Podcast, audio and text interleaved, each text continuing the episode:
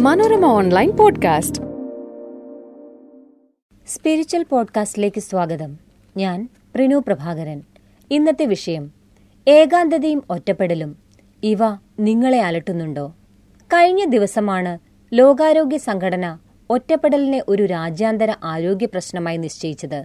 ദിവസം പതിനഞ്ച് സിഗരറ്റ് വലിക്കുന്നയാൾക്കുണ്ടാകുന്ന ആരോഗ്യ പ്രശ്നങ്ങൾ ഒറ്റപ്പെടൽ അനുഭവിക്കുന്നവർക്കുണ്ടാകാമെന്നും ലോകാരോഗ്യ സംഘടന പറഞ്ഞുവച്ചു യു എസ് സർജൻ ജനറലും ഇന്ത്യൻ വംശജനുമായ വിവേക് മൂർത്തിയുടെ നേതൃത്വത്തിലുള്ള ഒരു കമ്മീഷനെ ഒറ്റപ്പെടലിന്റെ ആഘാതങ്ങൾ പഠിക്കാനായി കമ്മീഷൻ നിയോഗിക്കുകയും ചെയ്തു. ഒറ്റപ്പെടൽ മറവിരോഗം ഹൃദ്രോഗം തുടങ്ങിയവയ്ക്കുള്ള സാധ്യത കൂട്ടുമെന്നാണ് ലോകാരോഗ്യ സംഘടനയുടെ പ്രാഥമിക നിരീക്ഷണം. ഒറ്റപ്പെടൽ ഏറ്റവും രൂക്ഷമാകുന്നത് വാർദ്ധക്യത്തിലാണ്. വികസിത രാജ്യങ്ങളിലും മറ്റും ഇതിന്റെ തോത് കൂടുതലുമാണ്. എന്നാൽ ഇന്ന് ലോകത്തെ എല്ലാ സ്ഥലങ്ങളിലും നല്ലൊരു ശതമാനം പേർ ഒറ്റപ്പെടൽ അനുഭവിക്കുന്നു. യുവാക്കളും കുട്ടികളും ഈ കൂട്ടത്തിലുണ്ടെന്നതാണ് വിചിത്രമായ വസ്തുത. പല ആളുകളും ഔദ്യോഗിക ജീവിതത്തിന്റെ തിരക്കിലാകുന്നതിനാൽ ഒറ്റപ്പെടലിന്റെ ആഘാതം മനസ്സിലാക്കില്ല. വിരമിച്ച ശേഷമാകും തങ്ങൾക്കൊപ്പം ആരുമില്ല എന്നൊക്കെ ചിന്തിച്ചു തുടങ്ങുന്നത്. ധാരാളം സാമൂഹിക ബന്ധങ്ങളുള്ള ആളുകൾക്ക് പോലും ചിലപ്പോൾ ഒറ്റപ്പെടൽ അനുഭവിക്കേണ്ടി വന്നേക്കാം. ബന്ധങ്ങളുണ്ടെങ്കിലും അവ ഉപരിപ്ലവമാകുന്നതാണ് ഇവിടുത്തെ പ്രശ്നം. തങ്ങളെ അലട്ടുന്ന കാര്യമോ സന്തോഷം നൽകുന്ന സംഭവങ്ങളോ പോലും മറ്റുള്ളവരുമായി പങ്കുവയ്ക്കാൻ കഴിയാതെ വരുന്നവരുണ്ട്.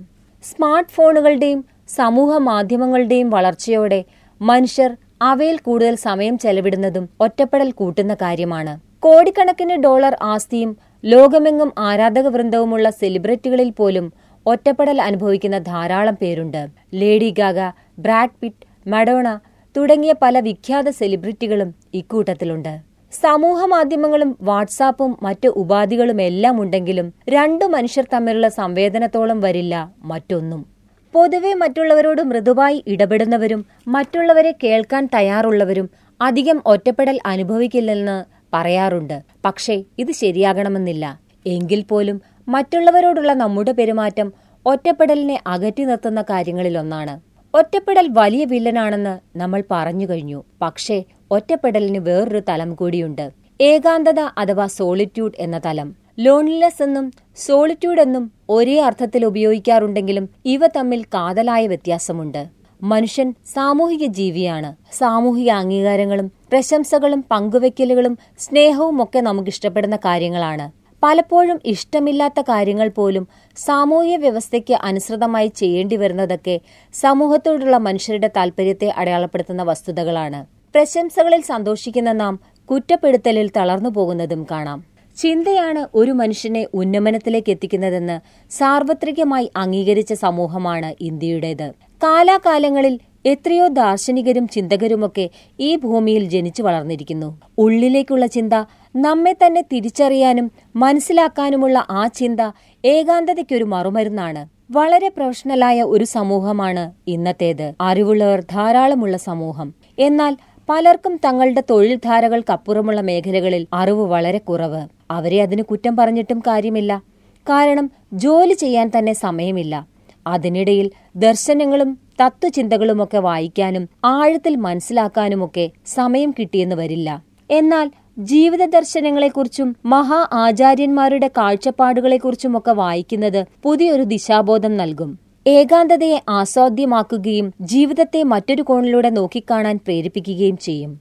വിശ്വവിഖ്യാത റഷ്യൻ സാഹിത്യകാരൻ ആന്റൺ ഷെക്കോവ് എഴുതിയ കഥയായ ബെറ്റ് പലരും വായിച്ചിട്ടുണ്ടാകും. ഒരു ബാങ്ക് മുതലാളിയും യുവ അഭിഭാഷകനും തമ്മിൽ പന്തയം വെക്കുന്നതാണ് ഇതിന്റെ ഇതിവൃത്തം. പതിനഞ്ച് വർഷം ഒരു മുറിയിൽ നിന്ന് പുറത്തിറങ്ങാതെ ഏകാഗിയായി കഴിഞ്ഞാൽ വലിയൊരു തുക നൽകാമെന്ന് ബാങ്കർ അഭിഭാഷകനോട് പറയുന്നു. ചെറുപ്പത്തിന്റെ തിളപ്പിൽ അഭിഭാഷകൻ അതിന് സമ്മതിക്കുന്നു. ആദ്യകാലത്ത് അഭിഭാഷകൻ വിഷാദത്തിന് അടിമപ്പെട്ടു.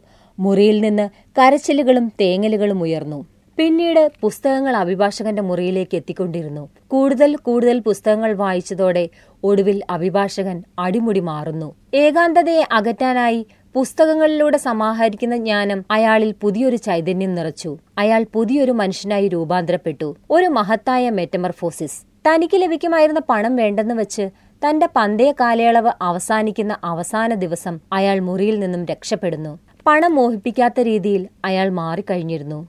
ഭാരതീയ ചരിത്രത്തിലും ഇതിനെത്ര ഉദാഹരണങ്ങൾ?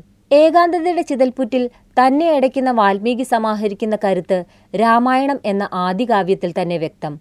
നിങ്ങൾക്ക് ഏകാന്തത ഒരു പ്രശ്നമായി മാറുന്നെങ്കിൽ അത് മാറ്റാൻ ധാരാളം മാർഗങ്ങളുണ്ട്. സാമൂഹ്യ സേവന സംഘടനകൾ കളിക്കളങ്ങൾ ക്ലബ്ബുകൾ മുതൽ ആത്മീയ രാഷ്ട്രീയ കൂട്ടായ്മകൾ വരെ അതിനു പരിഹാരമാണ്. എന്നിട്ടും ഏകാന്തത നിങ്ങളെ അലട്ടുന്നുണ്ടെങ്കിൽ ഒരു ഇംഗ്ലീഷ് പഴമൊഴി ഓർക്കുക. If life gives you lemons make a lemonade. ജീവിതം നിങ്ങൾക്ക് നാരങ്ങകളാണ് നൽകുന്നതെങ്കിൽ അതുകൊണ്ട് ലൈം ജ്യൂസ് ഉണ്ടാക്കുക എന്നർത്ഥം. ജീവിതത്തിൽ വരുന്ന അപര്യാപ്തതകളെയും അനുകൂലമാക്കി ശുഭാപ്തി വിശ്വാസത്തോടെ ജീവിക്കുക എന്നതാണ് ഇതിന്റെ സാരം. ഏകാന്തത നിങ്ങളോടൊപ്പം തന്നെ തുടരുന്നുവെങ്കിൽ അതിനെ പേടിക്കാതെ ജീവിതത്തിന്റെയും നിങ്ങളുടെയും അർത്ഥങ്ങൾ ആരായുക. ആ ധ്യാനം തീർച്ചയായും ഗുണം ചെയ്യുക തന്നെ ചെയ്യും. മറ്റൊരു പുതിയ വിഷയവുമായി സ്പിരിച്വൽ പോഡ്കാസ്റ്റ് അടുത്ത തിങ്കളാഴ്ച കേൾക്കാം.